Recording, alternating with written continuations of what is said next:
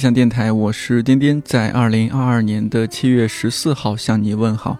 希望这档每周四更新的泛生活播客能够成为你晾晒心情、找到共鸣和听见生活更多可能的小阳台。一周多没见，攒了不少好消息。第一个是《放晴早安》第二季终于要来了。或许今天早上不少朋友已经听过了方可成老师录制的第二季发刊词，正片将在七月十八号下周一正式上线。主播阵容基本维持原班人马，同时也会有些微调和新的尝试。相比第一季，这一季将会在多个音频平台上线，希望能给更多人每天带来一点好消息。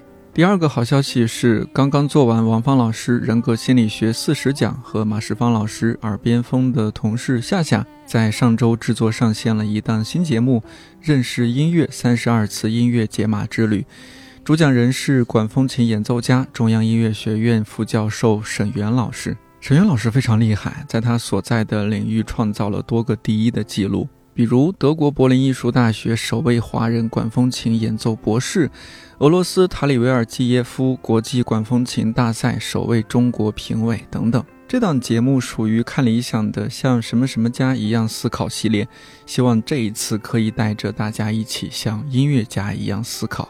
夏夏担当制作的节目总是很治愈，更何况这次是他擅长的音乐选题。欢迎在看理想 App 订阅收听。还有第三个好消息是，看理想终于要做线下活动了。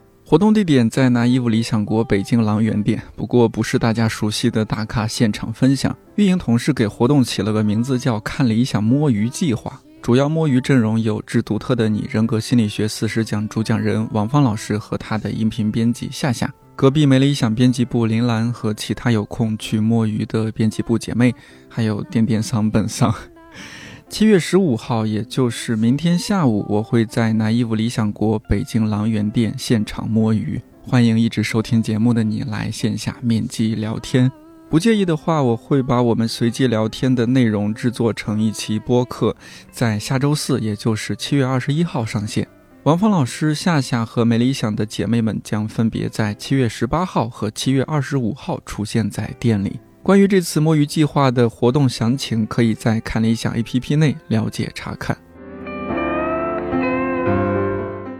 上个月，看理想电台发起了一个征集，疫情以来的毕业故事，前后一共收到了几十封来信，这些信有长有短，最长的有将近一万八千字，每一封我都有花时间认真看，因为大家写的也很认真。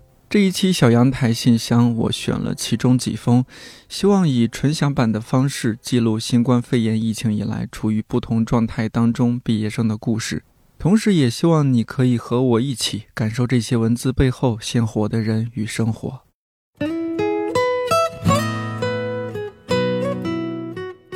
先从这位叫 Erica 的朋友开始吧，亲爱的看理想电台编辑部，你好。看着你们征集的主题，想起了好多事儿，所以想写 email。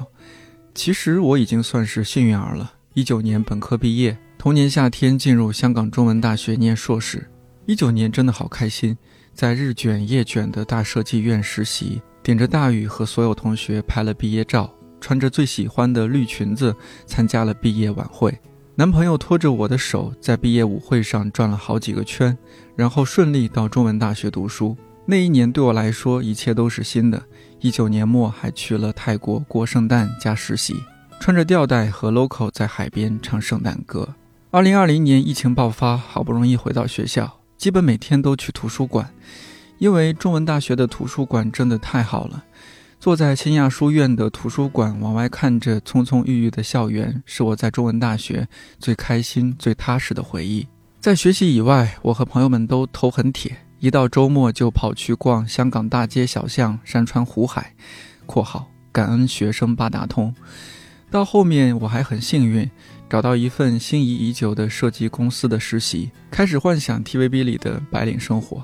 本来觉得可以好好的留下来，但谁想到疫情席卷到我家楼上。当时对疫情莫名恐惧，家人也很担心，我也就回来了。回来之后浑浑噩噩的找工作，其实是一直不太想找的。没什么动力去找，被大设计院拒绝了之后，就转身走去一间大佬的工作室去上班了。很多时候需要加很多很多的班，我常常因为太晚下班，没有什么动力去坐地铁。打车回家的时候，会想起以前的事情，狂流泪，甚至会怀疑自己在干什么。在车上打电话给男朋友，一边羡慕他还在读研不用工作，一边埋怨他不关心我。到有一天，甚至在车上脱口而出：“我们分开吧。”偷偷说，就是我在黄大仙祠的时候求过签，解签的人说我下半年会遇到贵人，但是回来之后，贵人给我介绍的工作黄了，在工作室里日夜颠倒。然后过完年回去就是二零二一年了，更觉得没有什么意思，想快点辞职。辞职之后，我就马上约了研究生同学在北京、贵州和海南大玩特玩，简直将工作以来几个月为数不多的积蓄花光了。在回到家的时候，和朋友也是高中、大学同学见面，他把他舍友也叫上了。天哪，他舍友就是那个大学里大家都知道的帅哥，果然好帅哦！这个下午我一下子就被点亮了。得知他很快就要离开去别的国家，但是我们见面的好几次都玩得好开心、好愉悦哦。这么说来，也是2021年夏天最开心的事情了。2021年6月就到了现在的这一份工作，来的第一天，我跟朋友感叹啊，原来六点钟下班是这样的。我终于拥有了黄昏（括号虽然现在也常常加班了），我也离开了一直生活的地方，开始我踉踉跄跄的独居生活。所在的城市有过好几次静默的时刻，每次我都是躺在我的小房子里看自然纪录片，偶尔刷到在国外生活的朋友的动态，会一边替他们开心，一边羡慕。尤其是三四月的时候，又一次全市静默，我亲人离开了。但我家里人都不敢告诉我，怕我回不去。一个月后，我得知此事，在出租屋里崩溃大哭，心里比任何一刻都要后悔来这个城市生活。时至这个月，我们还是非必要不出事。可生活就是由很多个非必要组成的啊！啊，还有，我在这个城市也遇到了一个心动男孩。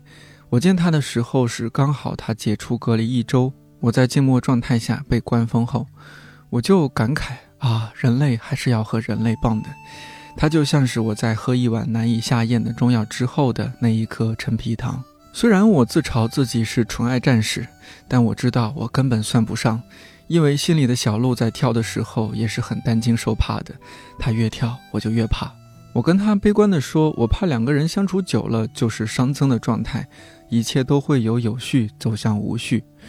他说，两个人在一起其实才是抵抗熵增的过程。我很受用，跟他说 “love you”（ 括号其实我心里想的全是《伦敦生活》里的台词）。菲比说 “I love you”，神父说 “It will pass”。这两年来，我最经常对自己说的话就是 “Hang in there”，挺住就是一切。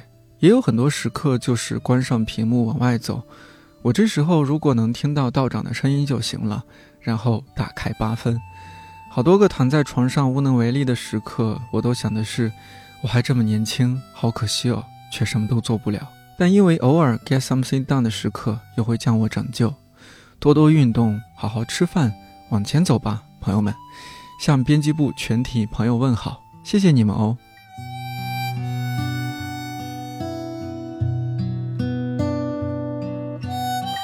今天的第二封信来自一位叫然而的朋友，远方的颠颠，你好，二零二零年毕业。没有毕业照，没有学士服，没有散伙饭，甚至连学校都没有去。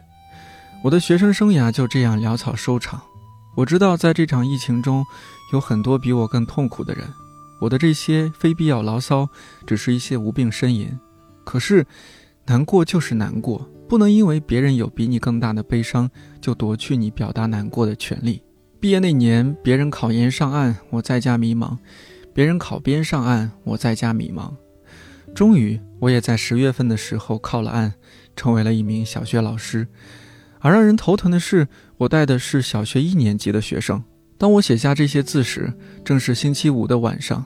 此时的我不想跟任何人说话，因为我的能量已经耗尽了。批评用完了，表扬也用完了。我的工作似乎是在为这些小孩子们提供一种情绪价值。我深深体会到。这年头，能为你提供情绪价值的人已经不多了。像我这种情绪内耗型选手，丧气是我的代名词。可我依然要用灿烂的笑容、激情满满的语言来面对一群可爱又调皮的孩子。而我的工作又不只是提供情绪价值，排摸、报备、疫苗统计、尽快上报、健康打卡，我和家长们进行着旷日持久的追逐游戏。有时候办公室里像是客服聚集地，此起彼伏的声音吐露出整齐划一的语句：“谁谁妈妈，麻烦你看一下群消息，尽快回复一下。”手机不离身的我们，生怕自己错过一条消息，耽误了上报的时间。每次放假更是非必要不外出的传声筒。这种重复的生活让我感受不到世界的心，也感受不到自己的心。疫情三年了，我连区都没有出去过，过的都是必要的生活。前段时间网络上有一个内娱活了的热搜，可我心里只有一个声音：关我毛事。以前我也是一个在瓜田里反复横跳、爱好八卦的人。然而，当生活的巨大压力摆在你面前时，你是无暇顾及别人的生活的。温饱尚未解决的人，何来的幸福和爱呢？我已经二十四岁了，在人生可以试错的这几年，本该有无限可能，却因全世界都处在困局之中，我也只能搁置自己的妄想，自觉受锤。记得颠颠你说过。新的一年，祝你自由宽阔。如果可以的话，我希望我的二十五岁，全世界疫情结束，而我能获得自由宽阔。祝一切都好。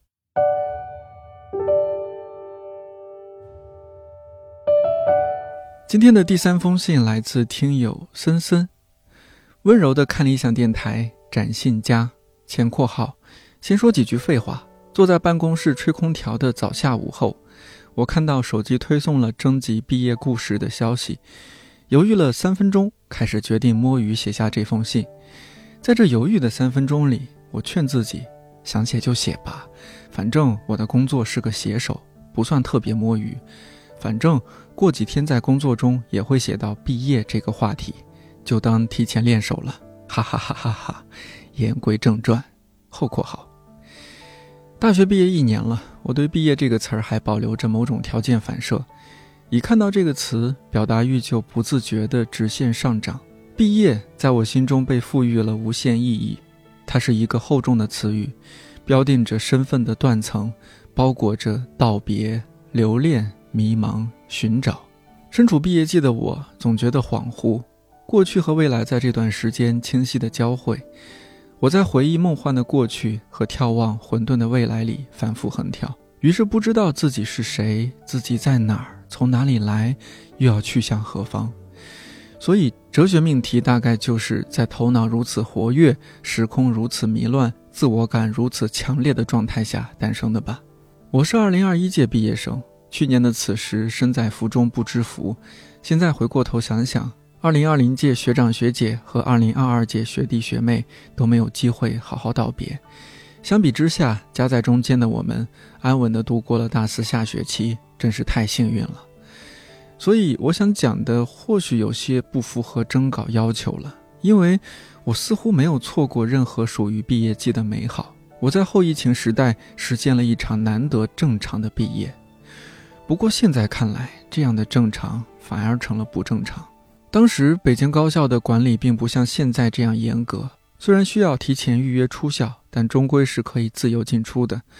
在学生生涯的最后半年里，我贪婪地探索更多有趣的地方，把新的记忆填充进大脑，也流连地走过那些熟悉的街道，捡拾零落的回忆。我在五道营胡同里喝咖啡、玩扭蛋，在三里屯假装时髦地浏览两边我完全不知道的名牌。也在学校附近吃全世界最好吃的冒菜、双皮奶和烤冷面，在那条浪漫的小路上徘徊。小路的名字也很浪漫，叫小月河西路。后来，我和朋友们痛快地来了两场毕业旅行，一次飞长沙，一次飞上海，带着走南闯北的豪气和余勇，挥霍着浅得见了底的学生时代。旅行是最有仪式感的事了。在陌生城市里的新鲜体验，为这段日子添加了更多特殊性。再后来，答辩结束，等待学校把我们赶走，每一天无所事事，日子也被拖长，让我们慢慢把自己从这段生活里剥离，这样就不会撕扯得太痛。慢慢的拍毕业照，慢慢的等着毕业典礼，慢慢的收拾东西。那个时候，时间似乎由无形化为有形，在平凡的日常里，连贯流逝的时间是不可见的。但临近毕业，校园里好像到处都挂着一个倒计时钟表，秒针赫然跳动，提醒自己，这一人生阶段时日无多。于是我狠狠地把校园里的每一个角落看过一遍，狠狠地看，想狠狠把它印在脑子里。我拼命拍照。拼命感受，拼命想把一切都留下来。回忆里塞不下的话，就留在相册里。照片总能帮我记住。我舍不得忘记眼前的景致，舍不得忘记似乎长的看不到尽头，却不知不觉接近尾声的四年生活。舍不得忘记因毕业而起的复杂的无法言说的感受。在学校的最后一晚，我站在承载了无数情绪的操场上发呆。润润的风很温柔。然后我一步三回头，在心里很认真地和夜晚的操场告了别。我的毕业季就这样在非常抓马、非常矫情的场景里落幕。零零碎碎地讲完了这个不像故事的故事。我的毕业经历太常规了：毕设、答辩、旅行、拍毕业照、毕业典礼、拨穗、合影、离开，常规的不正常。不知道我的幸运故事算不算拉仇恨？给不太幸运的毕业生们道歉。今年毕业的朋友们，或许毕业典礼和毕业照都被仓促取消，甚至整个毕业季都被疫情埋没。那我就在这里举杯，祝他们毕业快乐。希望这一句遥远的、被淹没在喧嚣里的祝愿，可以给他们增添一点小小的仪式感。祝看理想的各位好，祝大家都好。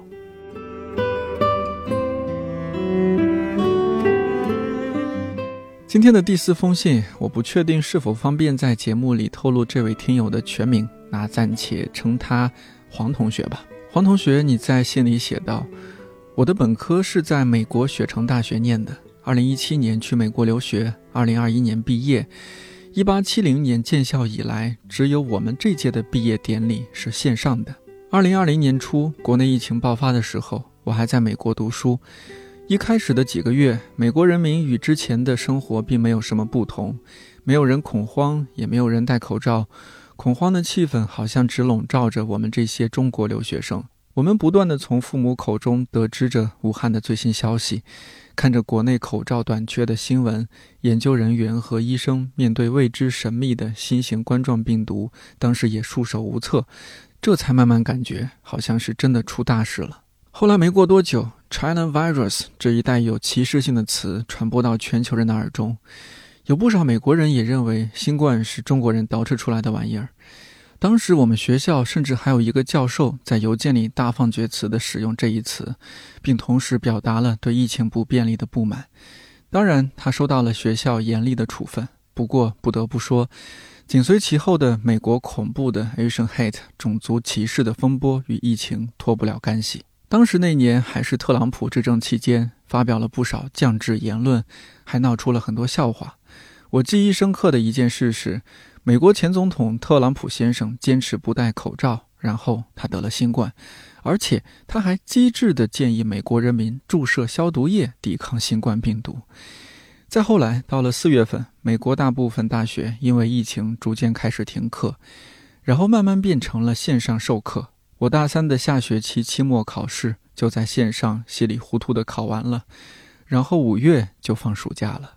二零二零年那个暑假，回国机票由于疫情原因价格疯涨，我没有舍得买机票回国。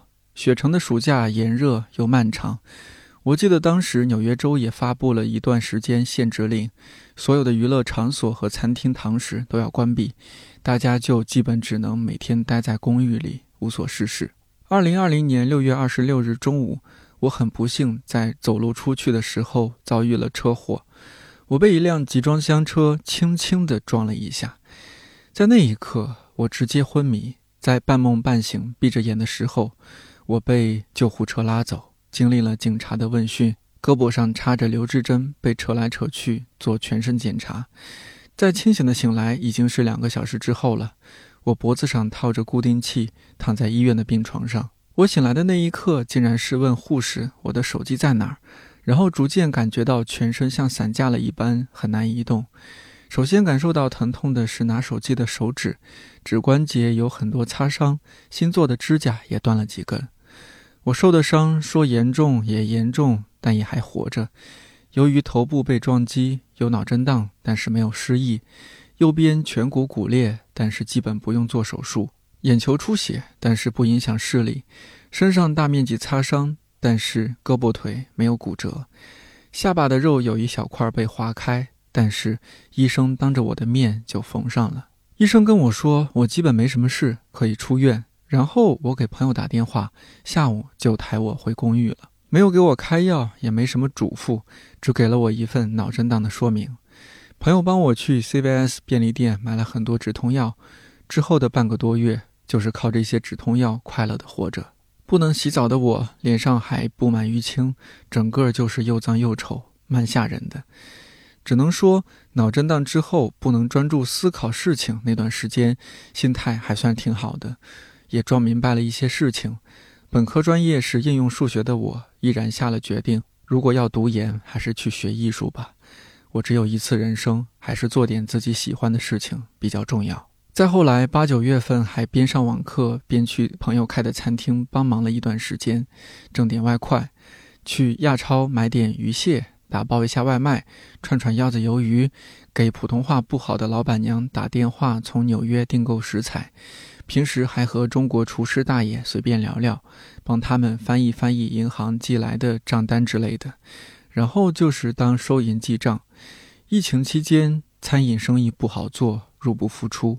二零二零年十二月，买到了国航八千块钱的机票，从洛杉矶直飞深圳，我回国了。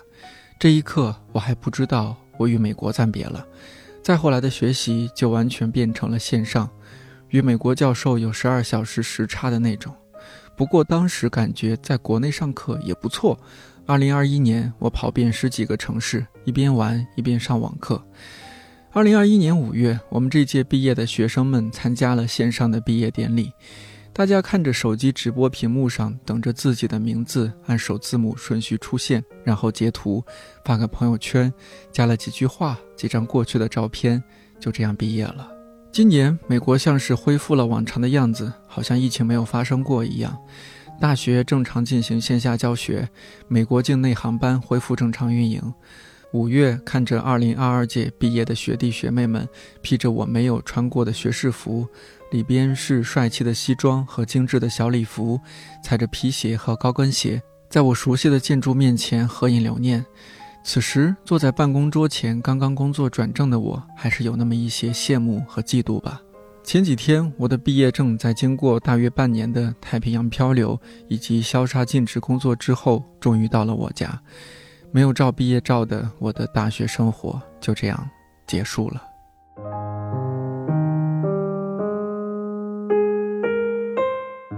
今天的第五封信，这位听友说希望匿名，那我就称你匿名同学好了。看理想电台，你好，我是二一年毕业的，我大二的时候就开始对专业和学校感到失望，于是大三就开始自己去学习校招需要的东西。期间想过出国留学，也学过一年语言，后来还是被家里打消了可能。于是毕业后校招去了广州某互联网游戏公司试用（前括号），因为在校时还在上计学分的课，不允许去实习。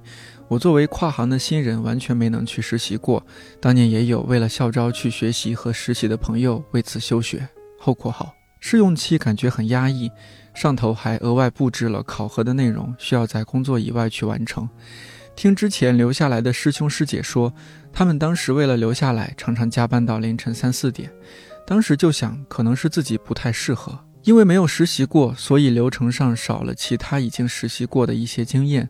为了最后的试用期答辩，自己也常常加班。期间公司也一直在走人，其实一直都很压抑。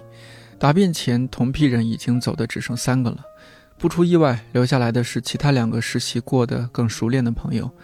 领导找我聊了很久，问有没有想过这样的结果。我说我想过，只是暂时还没有想到下一步应该怎么去做。静悄悄地离开了公司，在公寓里休息完十一假期，退租回了老家。休息两三星期以后，在老家找了一份还是做游戏的外包工作。公司不大，十来个人，老板是一个从上海海外大厂分公司回来的前辈。我对他们产出的质量感觉还是比较认可的。同样的，开始了试用，期间也是经常加班。虽然在本地，但是每天回到家时间也很晚了，同样完全没有精力。几个厉害的老员工也计划着离职去其他城市。因为发展和待遇老是画饼，也为了专心做作品，两个月后我也离职了。这段时间的背景是大厂裁员潮一波一波的来，紧接着是上海和北京的疫情。虽然游戏版号发了，但是各家公司的裁员依然在继续。目前我回到了读大学的城市，在熟人公司先苟着积攒经验。虽然项目不好，也常常加班，但是压力没有之前那么大。空闲时候都在学习和做自己的东西。还没有想好下一步是否要继续这个行业，但是高兴的是有了恋情的发展，每次想到爱的人也有了一些力量，也约定要一起变得更好。现在会以两个人的共同目标去思考问题。几年来世界变了很多，但感觉看理想还是那么熟悉。我最喜欢的是骆以军老师和徐子东老师的节目，谢谢你们。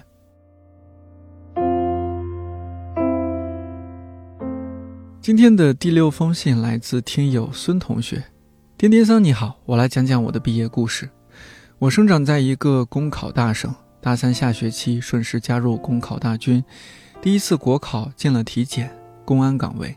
那个春天因为结膜炎无法做近视手术，体检无奈被刷。后来陪我去做了飞秒手术，在一起两年半的女朋友，在我生日后一天提出了分手。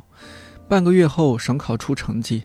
那是我自公考以来做的最差的一份试卷，又过了二十天，以一分之差落榜事业单位考试。一个月后毕业离校，继续备考，直至省考因为疫情延期。听下来就一个字：failure。可若全是失败的话，我可不愿意讲给网友听。这一年里，我开始真正思考考编对我的意义。思考自己做决定，思考父母所说的“等你考上公务员，人生就幸福了”，就像五年前等你考上大学，日子就轻松了。一七年填高考志愿，父亲带我去一位德高望重的医生家，听从他的话，一心让我填省会的一所师范学校。我问他们：“你们为什么不问问我想学什么，想去哪里？”换来一句：“这可由不得你啊。”那时候的我，要是像今天一样坚定。该多好！我想去学西班牙语，我想去南美，去非洲，因为马尔克斯，因为略萨，因为乞力马扎罗的雪。服从父权长大的我，最后还是填报了师范大学的师范专业，作为自己的前几个志愿。讽刺的是，远超分数线的我被调剂去了最后一个志愿——通信工程，是好专业，但是是在师范院校，要么服从调剂，要么回去复读。我最终还是为自己的不坚定买了单，在师范大学读完了四年的工科。更讽刺的是，因为通信工程，因为我优秀的英语，省考延期后只身赴往大城市找工作的我，在疫情期间找到了能出国看世界的工作，一家上市公司的海外工程师。我不仅有机会去南美、非洲，还可以去很多我魂牵梦绕的地方。隔壁没理想铃兰说过一句话。永远不要随波逐流，因为你自己也不知道会飘到哪里去。我不会感谢被动选择了通信工程，我只会感谢坚定选择不考编制的自己。在高考结束之际，我想和广大高中毕业生说：不要把自己的命运轻易交到某个权威的、德高望重的人手里。综合自己的兴趣填报志愿很重要。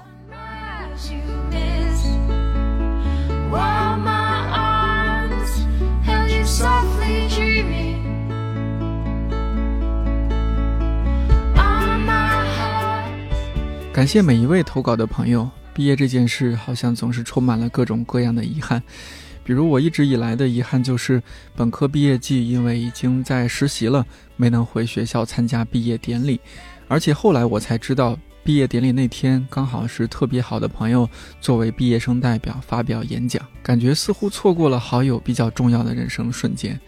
但相比疫情以来的很多毕业生，已经好太多了。起码和老师同学拍了合照，和大学好友们吃了散伙饭，彼此说了祝福的话，欢迎在评论区留言，分享你的毕业故事。